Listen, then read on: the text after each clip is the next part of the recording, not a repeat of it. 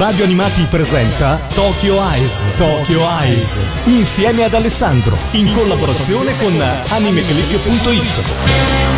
Amici di Radio Animati, ben ritrovati anche questa settimana a Tokyo Ice. Come sempre io sono Alessandro Falciatore, direttore editoriale di Anime Click e eh, rispetto alle ultime settimane che abbiamo fatto davvero dei viaggi indietro nel tempo eh, agli anni 90 ripetuti, eh, oggi andiamo proprio all'attualità. Voglio parlare di un manga e eh, soprattutto di un anime davvero molto chiacchierato e sicuramente era la serie più attesa di questa stagione anime in Giappone ma anche in Italia, dato che eh, il manga è veramente molto molto famoso.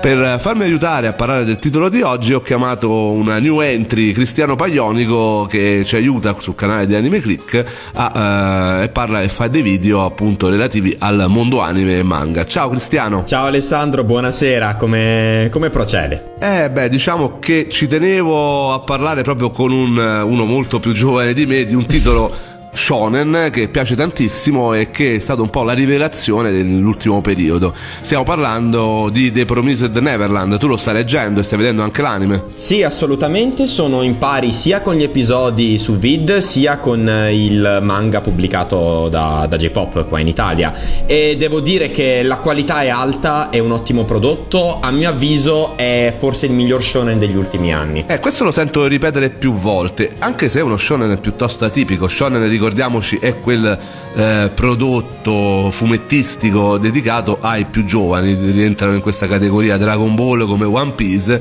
cioè tutti si aspettano il classico battle, ma in realtà Shonen ha anche uh-huh. eh, categorie come Death, Death Note, no? Sì, eh, probabilmente negli ultimi anni a causa di un dilagare degli shonen di standard un po' più classico si è associato il target shonen con il concetto di battle shonen, ma lo shonen appunto come tu stesso hai ricordato è un, un prodotto prodotto di target per ragazzi, non è necessario che ci siano per forza le mazzate, punto. No, assolutamente. E eh, la manga e anime di cui parliamo oggi, in effetti, no, è tutta un'altra storia, è tutta un'altra sì. eh, caratterizzazione già dalla trama. Ma parliamo del manga, eh, manga che mm-hmm. viene dalla rivista prestigiosissima di Weekly Shonen Jump cioè, dove ne abbiamo parlato più volte, diciamo una rivista sì, che ha pochi è... anime, ha pochi manga famosi.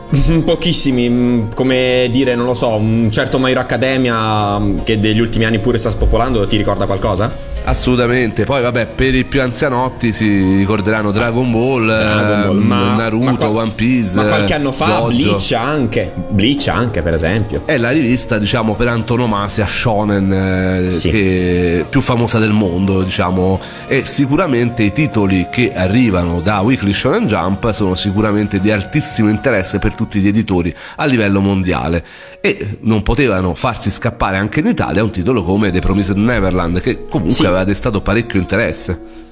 Sì, un titolo che tra l'altro è opinione comune, fino a qualche anno fa non avrebbe avuto molto spazio proprio su questa rivista.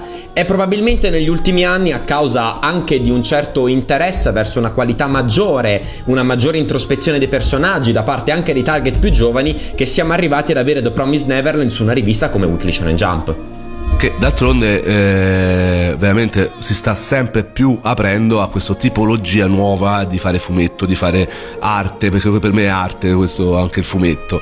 E, mi, piace eh... questo, mi, piace questo, termine che ho utilizzato perché è sì, è arte e sono contento che anche da questo punto di vista si ragioni sul concetto di arte, perché i fumetti spesso e volentieri sono stati un po' esclusi da questo concetto e mi piace veramente tanto associare il fumetto, il manga, l'anime all'arte. Ecco perché a maggior ragione credo che un giudizio critico sul manga e sul, sull'anime debba essere, debba essere fatto in questo modo. Manga che è recentissimo, partito appunto sì. su Weekly Shonen Jump dal 1 agosto del 2016. Sì, è mm, abbastanza, è abbastanza recente, ora si appresterà nel, nella seconda parte di quest'anno a compiere solo tre anni, eppure sta avendo popolarità assurde per quanto, per quanto riguarda anche i dati stessi di vendita, per quanto riguarda come la gente ne parla e credo anche che sia uno dei, dei prodotti più giovani di, di, Weekly Shonen Jump ad aver avuto un, una trasposizione animata in un così breve lasso di tempo. E facendo il paragone, proprio My Hero Academia l'ha avuto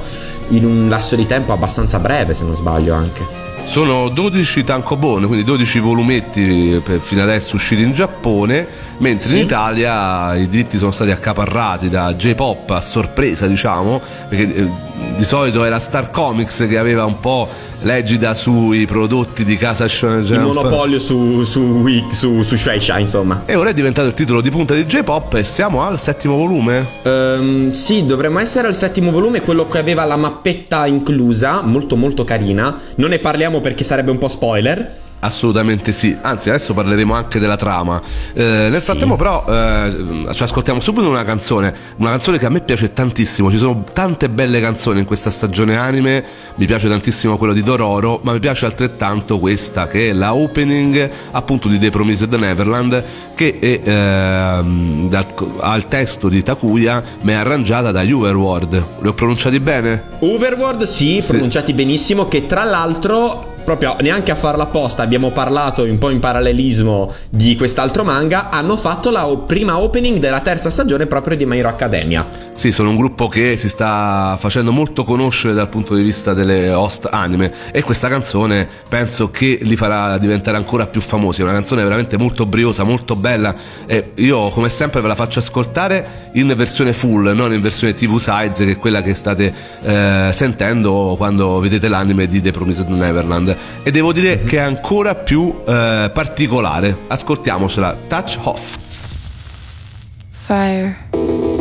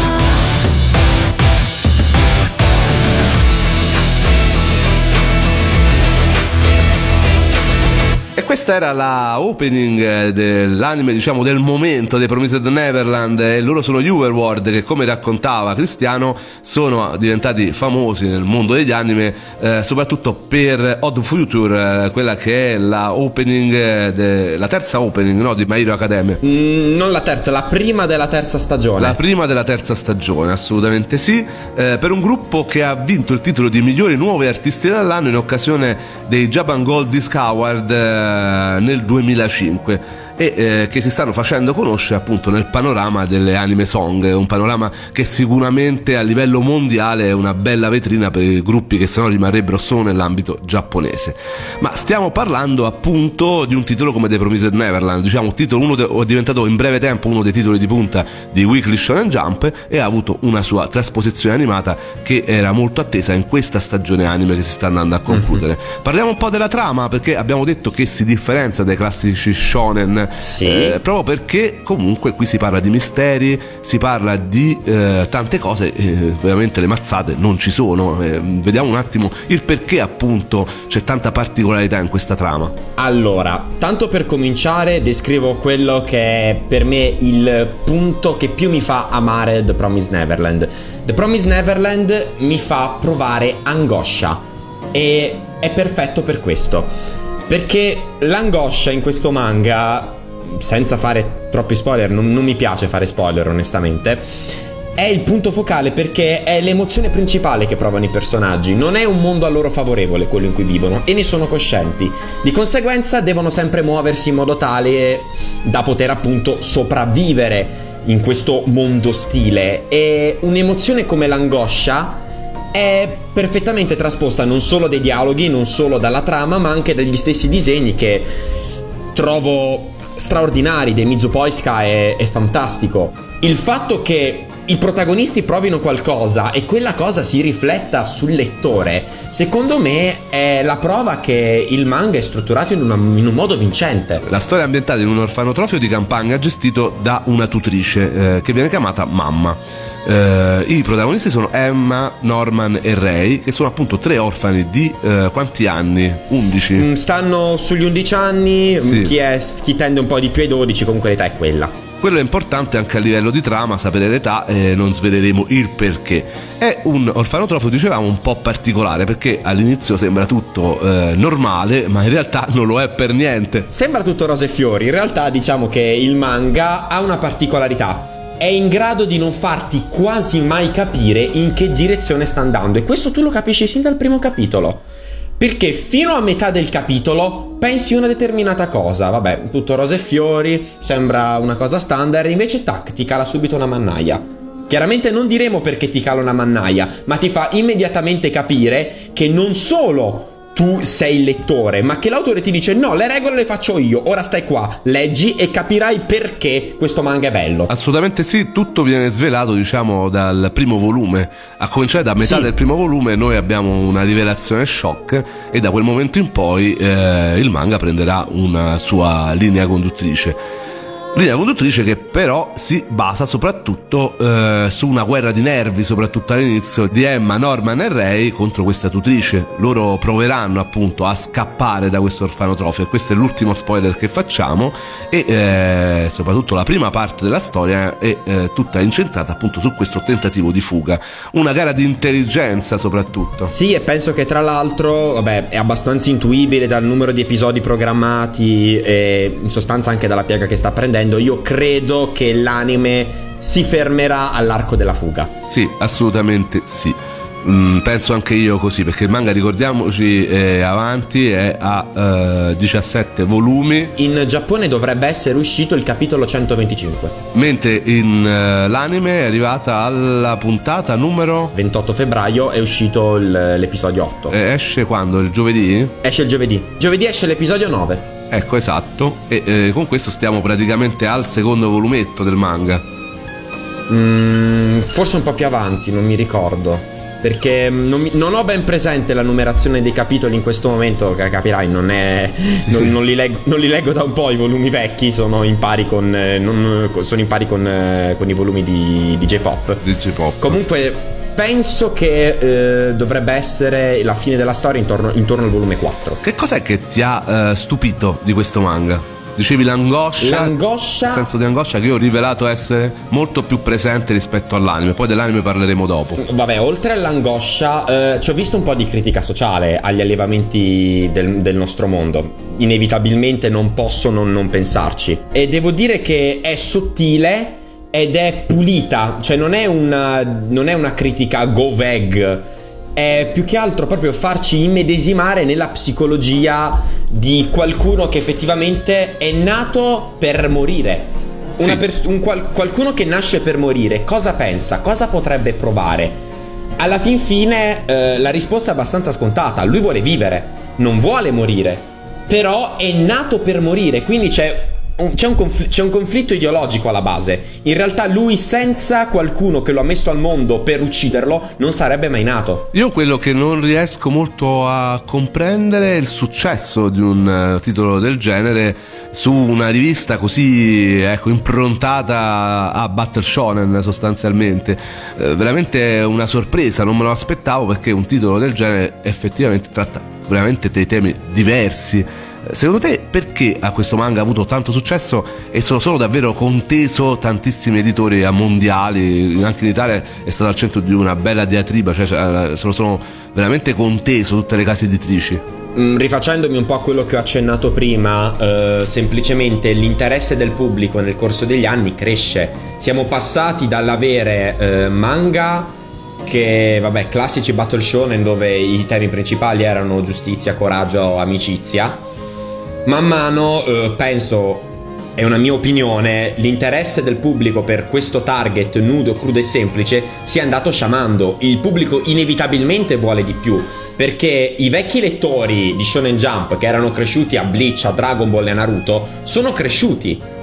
Il punto è questo, il target che un tempo leggeva Shonen Jump è cresciuto e la rivista ha dovuto far fronte anche a questa esigenza. Non solo sono, non sono solo i nuovi giovani a leggere Shonen Jump, sono anche i non più giovani ma comunque abbastanza giovani. Anche se ti devo dire una cosa, io quando ero in Giappone in realtà ho visto parecchie mm, persone di una certa età, anche sulla cinquantina, leggersi Shonen Jump, quindi è ancora diciamo freschissimo anche per loro, quindi Ma sì, perché un, letto- ma perché un lettore targettizzato continuerà a leggere Shonen Jump per tutta la vita. Ti faccio l'esempio pratico. Io ho iniziato a giocare a Pokémon che avevo 6 anni, tutt'oggi ho 20 anni, vado per i 21 e continuo a giocare a Pokémon come, come se ne avessi 6 perché sono affezionato alla saga. È una questione appunto di sentimenti. Una persona che, le- che legge Shonen Jump praticamente dalla sua uscita continuerà a leggerlo probabilmente per tutta la vita finché non si stancherà completamente. La rivista ha saputo far fronte a questa psicologia molto bene ed è nato così un prodotto come The Promised Neverland a mio avviso. Assolutamente. Oltretutto è una rivista che si sa adattare ai tempi, basta vedere appunto Sì. My Hero Academia che tu citavi prima, sicuramente ha preso questo filone del supereroistico e lo hanno rifatto in salsa giapponese, anzi in salsa Shonen Jump. Sì, eh, mm, è fatto sicuramente molto bene anche perché è molto più frizzante rispetto alla fumettistica per esempio Marvel o DC e quindi è un supereroistico appunto che va molto più incontro a quella che è la richiesta del pubblico di oggi. Assolutamente sì. Adesso poi parleremo dell'anime che sta andando in simulcast su Vid, ma prima ci ascoltiamo quella che è la ending di The Promised Neverland. Tu sicuramente la sai pronunciare meglio di me. The Promised Neverland. No, no, dico anche la sigla di chiusura. Ah. Zettai Zetsumei, cantata da Mirai Nakamura e eh, adesso ce l'ascoltiamo, una bella canzone, non frizzante come quella di prima, ma sinceramente a me piace anche questa.「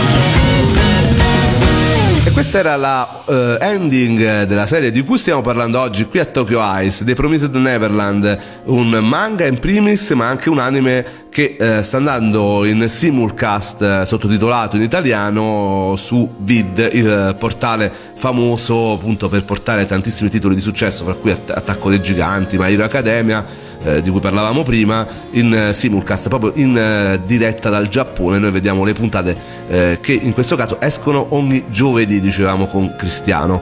E una serie molto attesa eh, che ha rispettato eh, anche i disegni del manga, quindi c'è veramente c'è una particolarità, non è il solito eh, modo di fare animazione eh, che- a cui siamo abituati standard degli anime giapponesi degli ultimissimi anni, ha proprio un suo eh, carattere ben definito, molto legato al manga.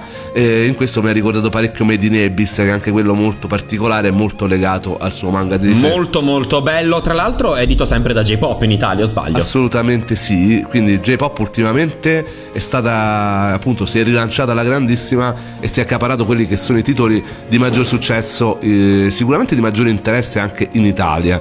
Eh, come Vid d'altronde che è il portale appunto che ci sta portando tutte queste novità molti si aspettavano che l'anime eh, di The Promised Neverland andasse su Amazon Prime Video perché in Giappone va su Amazon eh, e in realtà poi Dinit eh, in eh, coabitazione con Vid sono riusciti in realtà a portarcelo su Vid Ha fatto il colpaccio. ha fatto il colpaccio e ti devo anche dare un, uh, un racco- cioè devo fare anche un retroscena eh, sicuramente in J-Pop avranno festeggiato perché la paura sicuramente Amazon Prime Video non ha la eh, fama e- ed è sicuramente molto meno conosciuto dal punto di vista di chi fruisce di anime rispetto a un vid quindi andare su vid ha una maggiore visibilità quindi significa che molte più persone hanno conosciuto anche il manga E lo hanno comprato. e lo hanno comprato. Gli anime a quello servono sostanzialmente dalla notte dei tempi, quello di far conoscere un manga e farlo comprare. Eh, come, come ti sei trovato con l'anime? C'era tantissima attesa, era sicuramente l'anime più atteso di questa stagione che si sta andando a concludere eh, e sta che ancora diciamo eh, questa settimana va in onda la nona puntata. Eh, quante puntate sono? Dovrebbero essere 12 mi sembra. Sì, 12, gli anime ormai vengono prodotti in questi blocchi, 12, 24, qualcosa del genere. E come ti sei trovato? Hai ritrovato, diciamo, quello che era l'angoscia, eh, le atmosfere del manga nell'anime che ora sta andando in simulcast? Mm, Ni, ni. E ti spiego i vari motivi. Tra l'altro ne abbiamo anche parlato sul canale YouTube di Anime Sì, Click con un sì. bel video. Penso che questo adattamento animato pecchi di alcune cose. In primis eh, ha un ritmo sbagliato, secondo me. Un ritmo sbagliato in che senso? È troppo accelerato, va troppo veloce e- ed era una scelta che onestamente mi aspettavo.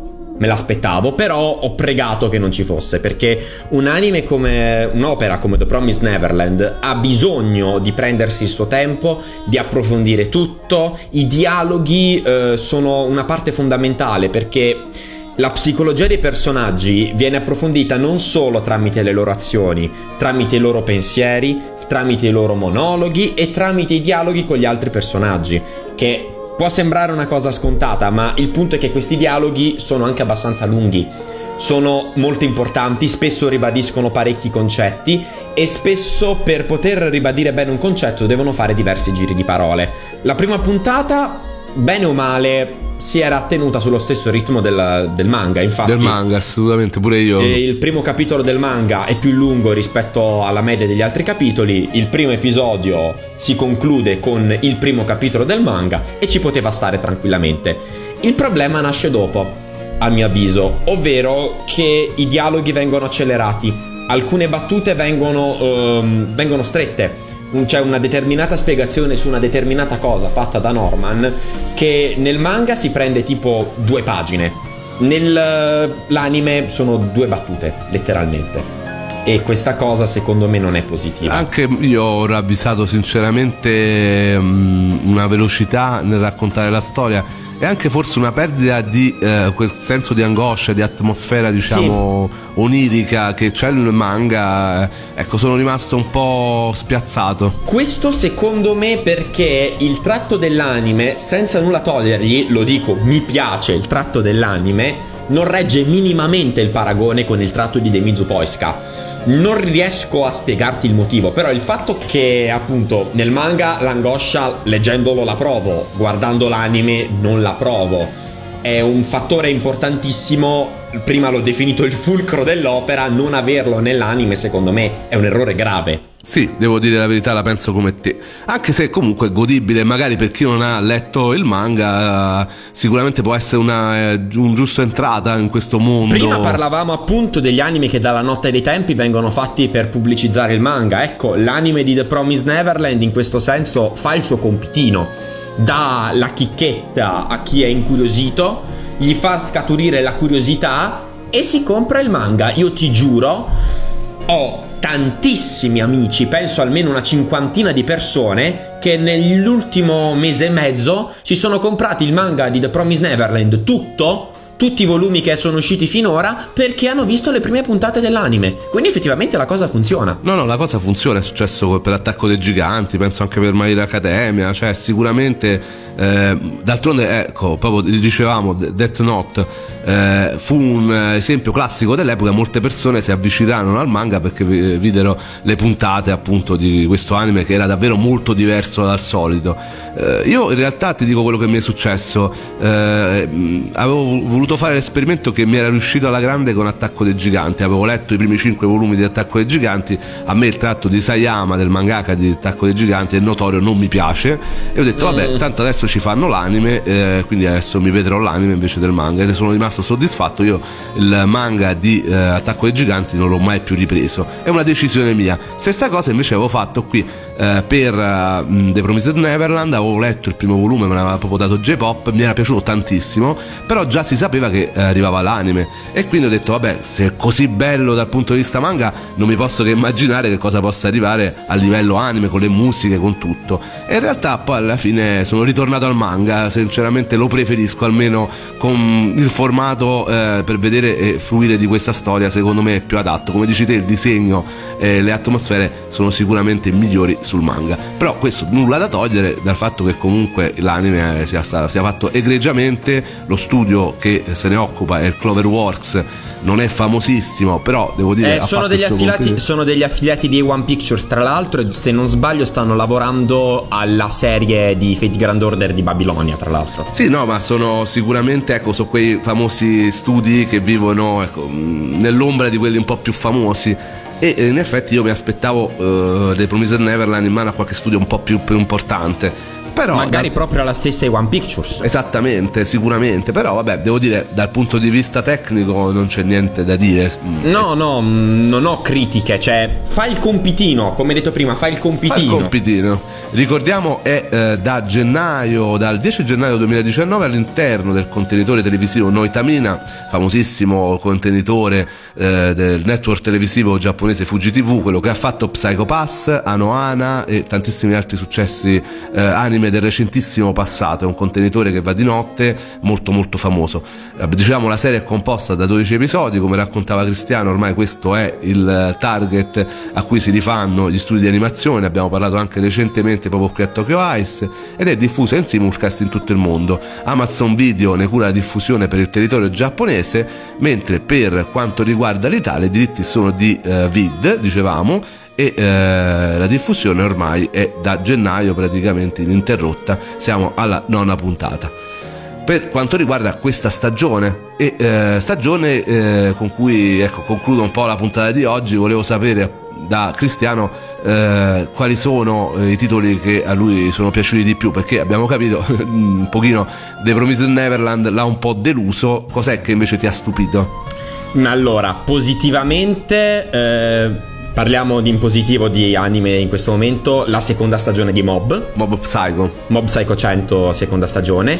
Eh, the Rising of the Shield Hero, Tate no Yusha, mi sta piacendo tantissimo. E di questo assolutamente ne parleremo perché è il trionfo di questi Sekai, che sono i famosi titoli che eh, prendono persone del mondo no- nostro, del mondo di, di tutti i giorni e li trapiantano, li eh, fanno andare in questi universi paralleli, mondi fantasy che possono essere anche videogiochi, possono essere un fan di videogiochi viene praticamente trasportato, non si sa per quale motivo narrativo, eh, in questi universi paralleli in cui il videogioco prende vita. È successo recentemente con ovviamente il più famoso Sword Art Online, poi Overlord. Tra l'altro un altro anime di... tuttora in corso che mi sta piacendo veramente tanto. La terza stagione di Sao mi ha stupito. Mi ha sinceramente stupito. L'abbiamo anche detto sul canale. Che ha dei pregi veramente, veramente grandi rispetto alle precedenti due stagioni. Sword Art Online che viene sempre tacciato di mainstream nel mondo di- dei fan degli anime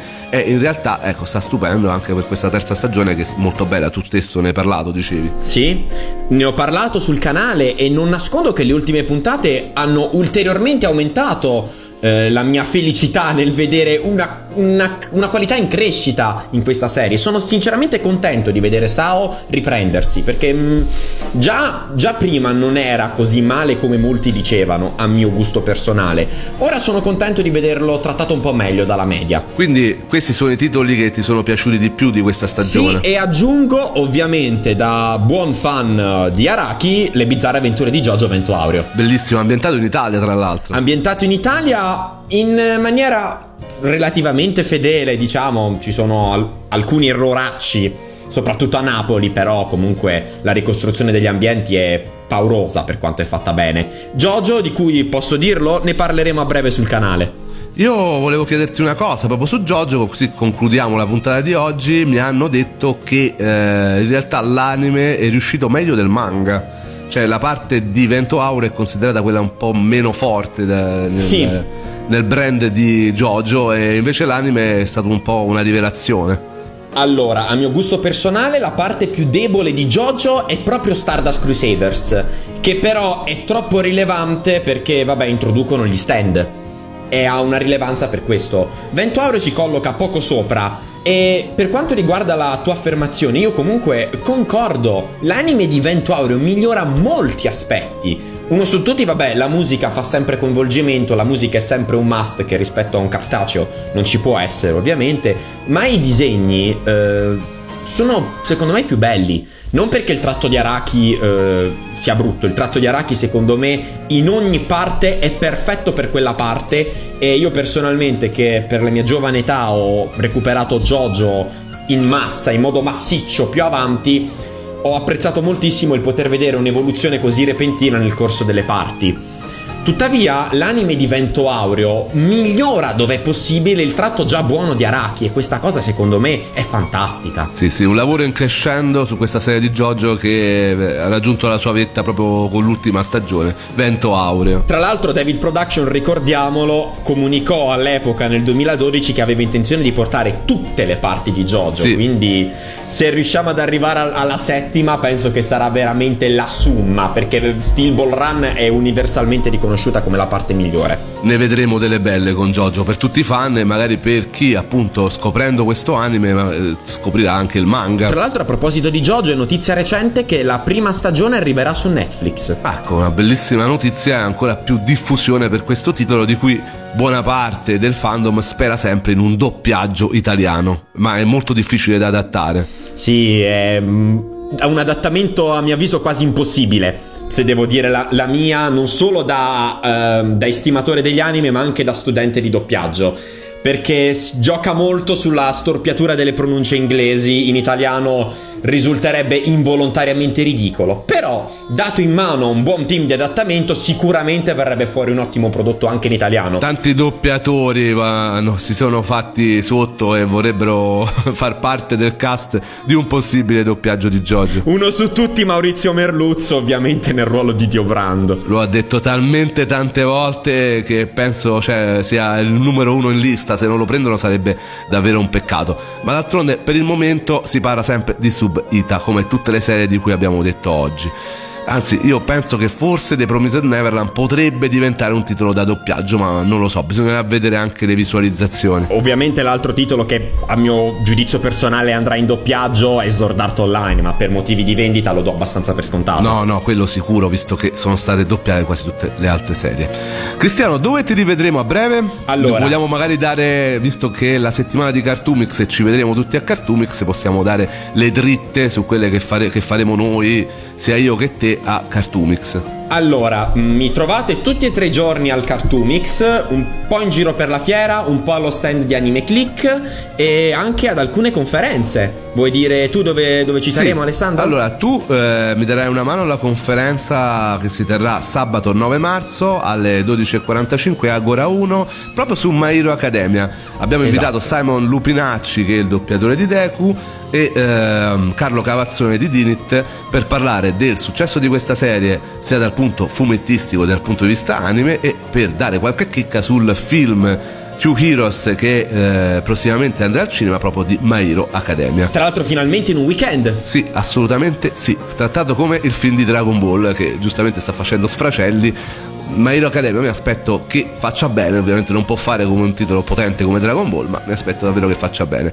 Te invece c'è un'altra conferenza? Sì, Ci l- dici dove? eh, la domenica da mezzogiorno all'una e mezza con Eva Impact. Eh, parleremo delle donne in Evangelion e qualcosina in più. E in effetti c'è stato un po' il cambio, vi siete dati il testimone perché loro hanno partecipato alla puntata scorsa su, um, riguardo la rivoluzione d'Utena. Abbiamo parlato di questo anime davvero molto importante dal punto di vista storico e che eh, speriamo abbia incuriosito parecchi ascoltatori. Ora ci lasciamo con la canzone che ti ho fatto scegliere proprio di questa stagione anime. Eh, Allora, posso introdurla molto brevemente? assolutamente sì. Allora, eh, sono una persona che spesso e volentieri eh, si lascia molto trasportare dai sentimenti e rivedere delle mie emozioni in un anime è qualcosa di fantastico, soprattutto quando si parla di emozioni negative che io vorrei tirare fuori, ma che non posso tirare fuori a causa delle circostanze. Quando un anime ci riesce, per me ha mi ha conquistato. E la opening di questo anime in particolare ci è riuscita. Autore Mad Kid, anime The Rising of the Shield Hero, signore e signori, Rise. E con questo noi ci salutiamo e vi diamo appuntamento alla prossima puntata di Tokyo Ice. Ciao a tutti ragazzi, grazie per esserci stati. E viva l'animazione giapponese! Ciao a tutti!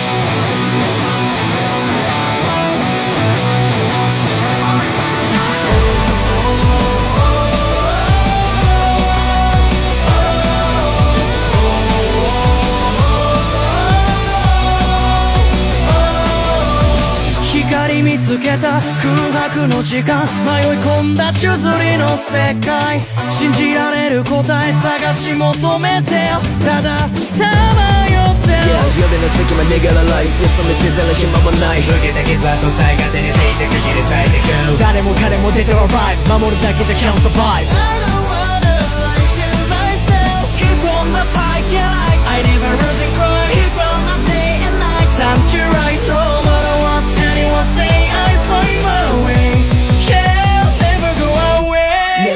away Now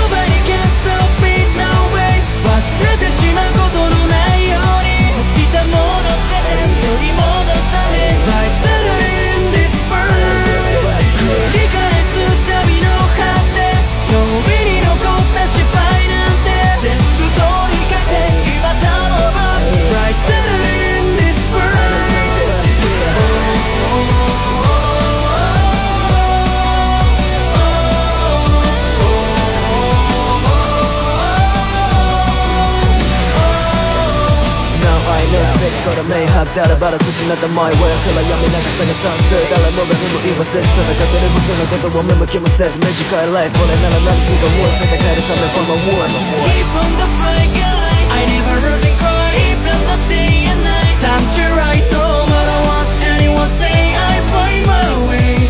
Yeah, I'll never go away. Never go away Now nobody can stop me, no way. 自分自身を見失わ 解き放て愛る